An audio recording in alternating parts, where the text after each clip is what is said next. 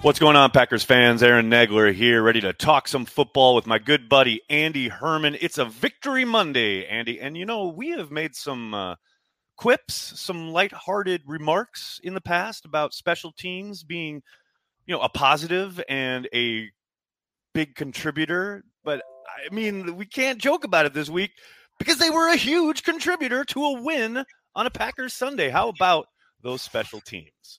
It is awesome to be talking about competent special teams on this Victory Monday. And not only competent, but like you said, winning football special teams.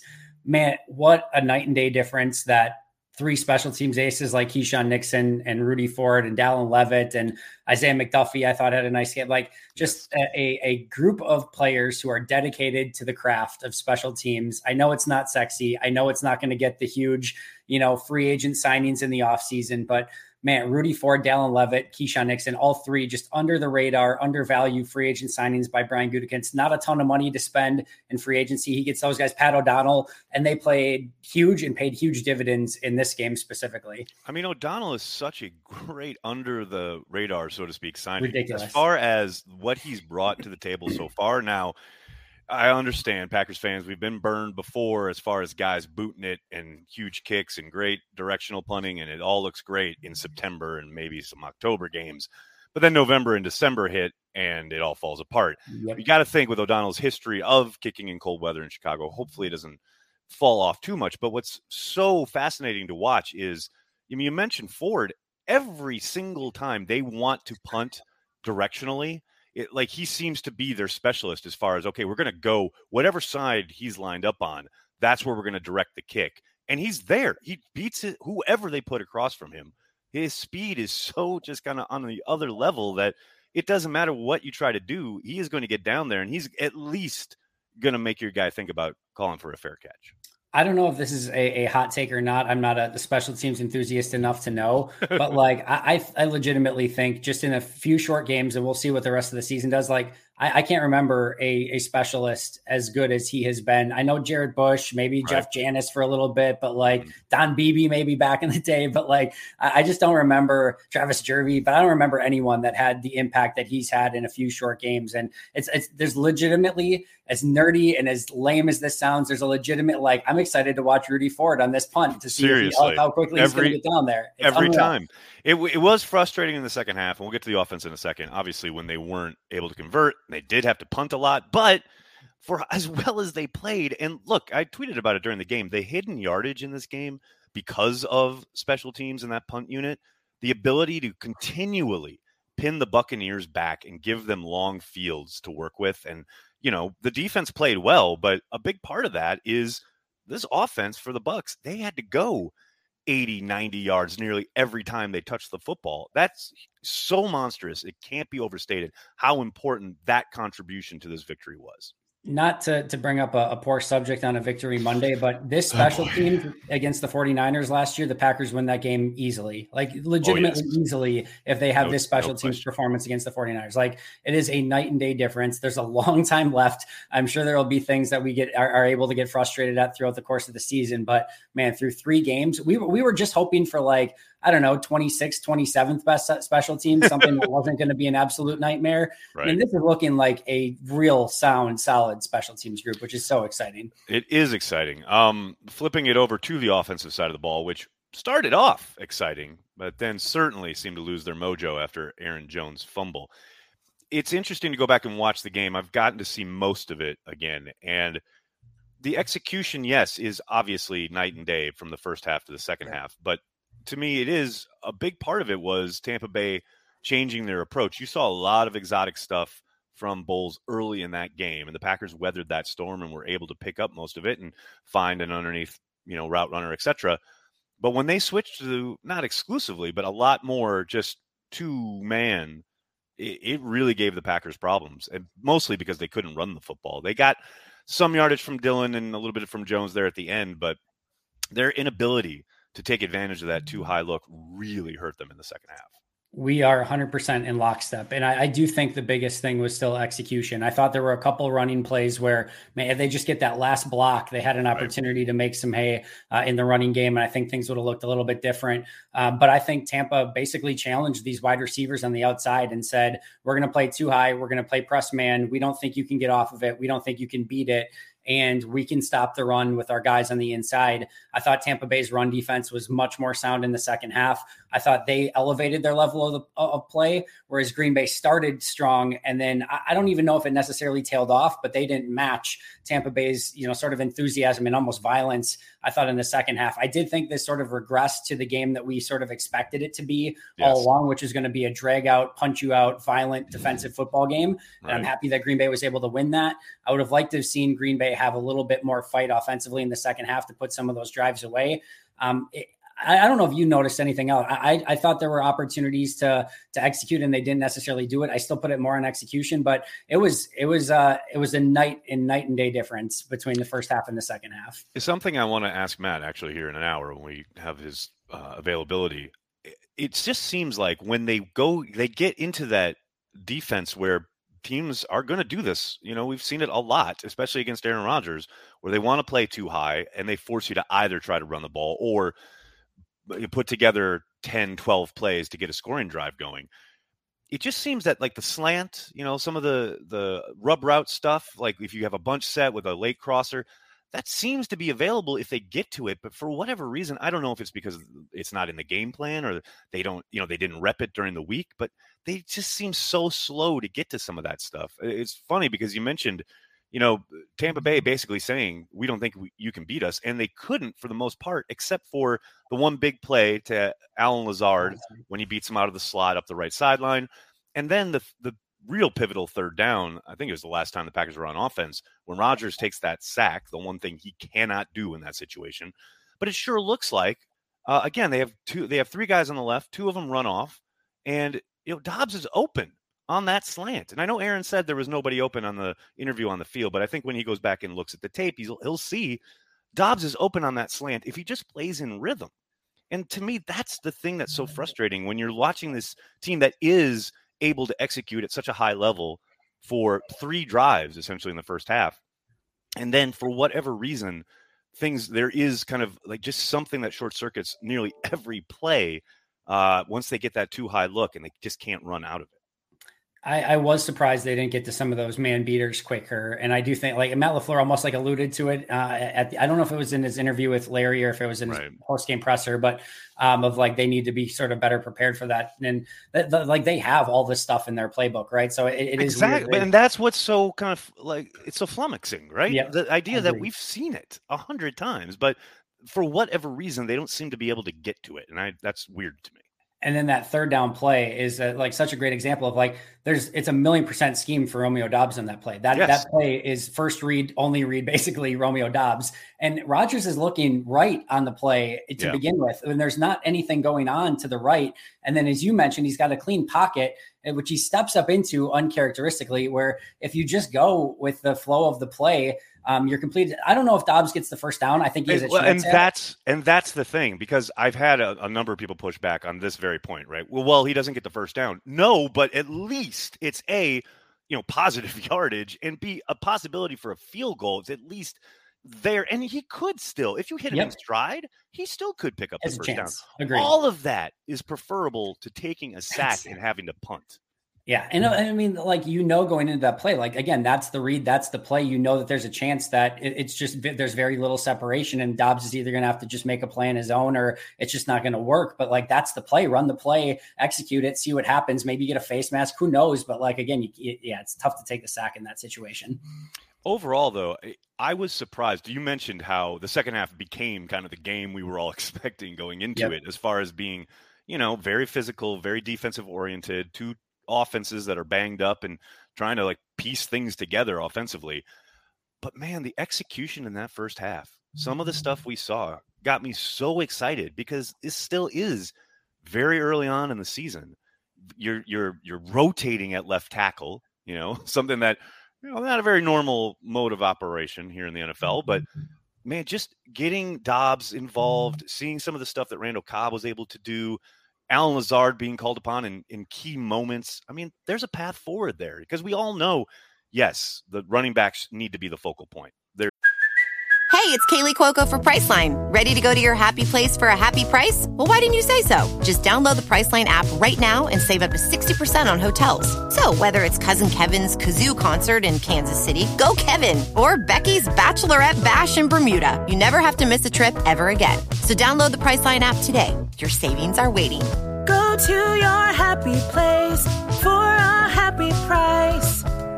Go to your happy price, Priceline. There's zero question. We all agree on that.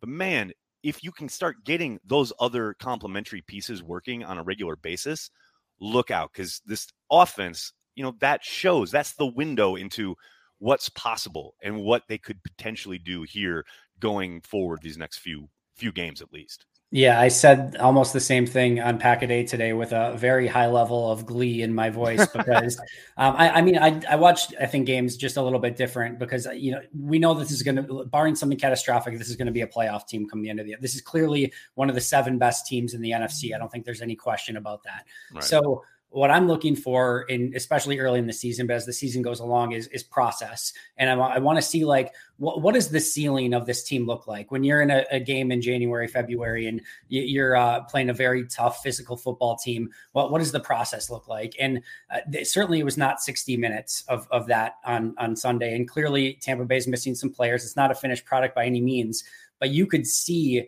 the formula. You could see a tough, physical, grinded out defense that's going to make you earn every yard, that's going to get key turnovers, that responds to adversity, that holds teams down, and and it, it makes it really difficult to score against. You can see, crazy as it sounds, a competent special teams, and you can see this offense if I think when the offensive line gels together and Elgton settles down at right tackle and hopefully Bakhtiari's back full time. I thought Royce had his best game in a long time, Agreed. just being able to stay yes. at right guard yesterday um, like you could see a path forward for this offensive line. You could see a path of Romeo Doubs being an explosive playmaker. He needs to do a better job getting off press, but you could see a path. You could see like if you see what should have probably been touchdowns on the first three drives of this game against, in my opinion, maybe the best defense in football right now there is so many positives to take away from that. Now, again, have to do it for 60 minutes. Can't have an eight, you know, eight oh over eight spell on third oh, downs man. that you go in and, and, things like that. So can't have the fumble on the goal line. Clearly, there's a lot to improve upon, but the the process was there, and you could see a very firm. Uh, formula moving forward for how this team could win games in January and February. No question, and that's the thing you touched on that. I'm glad you said it because it's it, the idea that this is one of, if not the best defense they'll face all year. Yep. Like, no question about it. They are stacked, they are talented, they are super well coached. And that makes that kind of, you know, three drive kind of opener so exciting because, again, this is a very, very, very good defense. And the Packers were able to move the ball. They just didn't adjust very well in the second half, I don't think. Um, and flipping, really quick, too, like, yeah play that game and, and have those three drives and, and, uh, again win against Tampa Bay. I didn't think Aaron Rodgers or Elgton Jenkins or uh, really uh, like Aaron Jones has the fumble. Like those are three guys that I didn't think had particularly great games that more often than not great. are going to have particularly great games. Like if Elgton and, and Aaron uh, uh, Rodgers play really well and Jones doesn't have a fumble, I mean it's a night and day difference. And you're they looking put the game away. They put yeah, the game away easily, there on that drive. Easily. No so, question yeah. about it. I know. I put I, I put Rodgers in the bad category in my good bad, and the yep. ugly. And I heard from several Packers fans. He they was go go I, watch all twenty two. He was in I, the bad category. I just I just you know especially the, the interception and then some of the high he off throws. To his credit, he took complete ownership of as he often does. But yeah, I didn't think he had a particularly strong game. Let's switch it over to the defensive side to someone who did have a strong game, and that's Kenny Clark. I got to do it. I got to say it every week. He is a man among boys. He wrecks everything. Every offense, if they aren't, they should be concentrating on him. Number one, I think De'Vondre Campbell had a really nice game. Uh, I thought Rasul Douglas, after Jaire went down, really stepped up his mm-hmm. game. But to me, it all starts with Kenny Clark. I mean, you talk about a complete game record, and you could see Tampa had to kind of move away from him, adjust their protection. They had no real solid answers for him other than okay, let's keep the ball as far away from him as possible. Yeah, no, I mean, and, and, certainly Tampa was missing Ryan Jensen in that game. That Ryan Jensen Kenny Clark matchup from what the NFC Championship game a couple years ago is still one of my favorite pieces of film of all time because those two just behemoths just went at it and was so fun to watch. But uh, they didn't have Ryan Jensen, and it showed in Kenny Clark. And it do, that doesn't even matter because Clark's going to make his plays no matter what. But uh, man, like I'm running out of adjectives and superlatives to say about right. Kenny Clark because he's just doing it week after week after week he nobody is in Aaron Donald territory because that man is a beyond freak.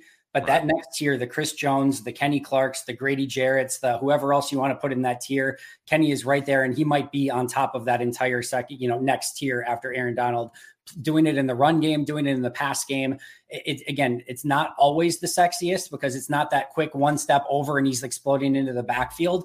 But man, just pushing centers back into the quarterback, throwing guys around and making plays in the backfield on running plays. Um, if, if anyone that's watching this does hasn't had a chance just to go and enjoy and just watch Kenny Clark for a full game, like even if you just do it on the condensed version or whatever, just take some right. time and watch what he does in what 50 plus plays in a game. And it is one of the most fun things to watch. And one other name I'll add to that list that you mentioned, I thought Keisean Nixon was phenomenal oh, yes. coming in for Jaire Alexander. And you got to think that's something he did while not probably having most of those reps in practice. Exactly.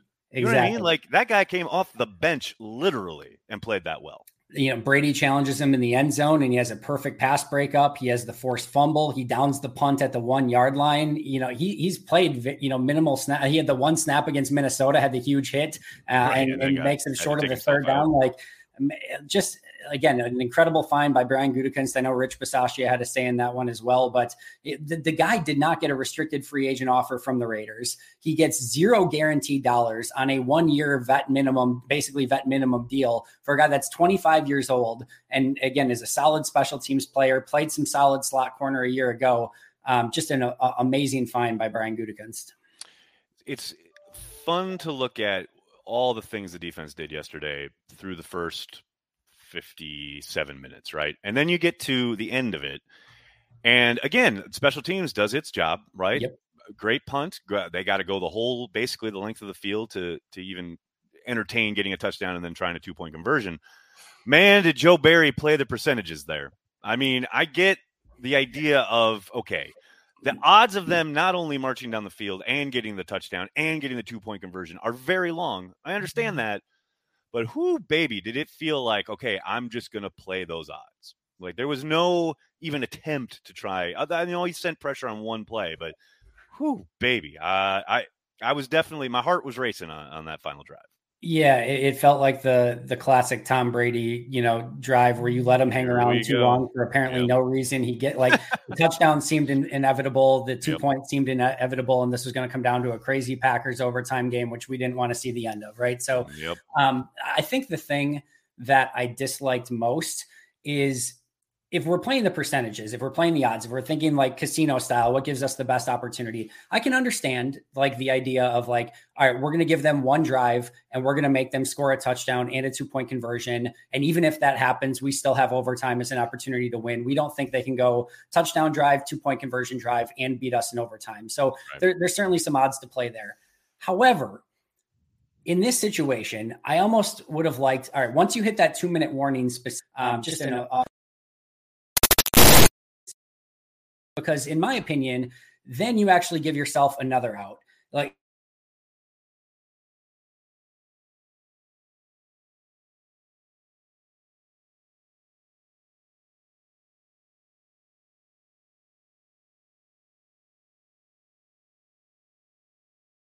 you still have that two uh, two point conversion to have the opportunity to win the game.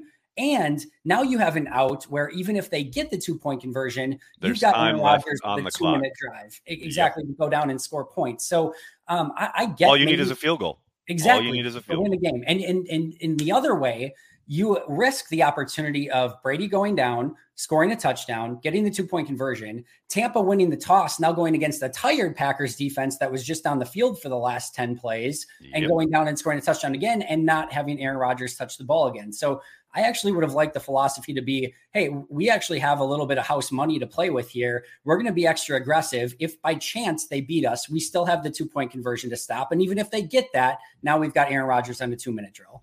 Although I will say, after watching Aaron Rodgers and the offense for a half, I probably Fair. understand not wanting to put them back out there, especially after that final third down. And to be but I'm with you. I'm with you. I was thinking that during the game because it's like, okay, yeah, it, yes, the risk is you give up an explosive, right? Like I Yep. totally understand that. But that does mean that they traverse the field and now they're down there and either like they score or what have you, but you have an opportunity to stop them. And there's time left on the clock. Yeah. That's the thing where I, I just the the prevent man. Whew, and, and to be fair, we we get to be critical after it worked. Yes, like they got, no, they got the win, they got the two yeah. points. So like, hey, shout what? out to Vondre Campbell. That yeah. play to tip that ball away on the two point conversion is absolutely outstanding. The athleticism there, holy cow! That I mean, and I thought he had a really strong game overall. I think there were a couple plays he'd probably say he'd have to clean up, etc. Yeah. But for the most part, that was De'Vondre's best game of the season so far. I don't. I, I, I talked to Alex Strofe about this last night, but like I get uh, the underwear Olympics in the off season get a little bit ridiculous as we measure hand size and you know everything else. right. But like, man, that every tenth of a second in the forty yard dash and every uh, you know half of a centimeter on that six three plus height for De'Vondre Campbell and his leaping ability on the vertical jump, that all shows up on a play like that where you've got a six three guy who can leap out of the building, who can get to any spot on the field. You know, it, it's going to show up through the majority of the game, but in a situation like that, game on the line, everything's condensed. Man, the speed of Savage covering a wide receiver on that play, De'Vondre Campbell making it so that you can't get it over the top of his head. All of those things end up mattering in a situation like that. And I love, you know, both Rodgers and LaFleur indicated that that is a, a play that they had a- absolutely repped in practice. Like they expected to see that play. I mean, Yep. that's what good teams do. That's on the coaches, that's on the scouting staff. That's Good a call. job well done by everybody there just to know exactly what was coming, which certainly helped. There's no doubt about that. Very much so. Um, Andy, can't thank you enough for hanging out again here every uh, day after a Packers game. We like to talk some football, and I really love doing it each and every week. Can't thank you enough. Hey, can't wait to do it again. Let's get another victory Monday next week. That's what I'm talking about. For Andy, I'm Aaron. We'll talk to you next week. Go Pack Go.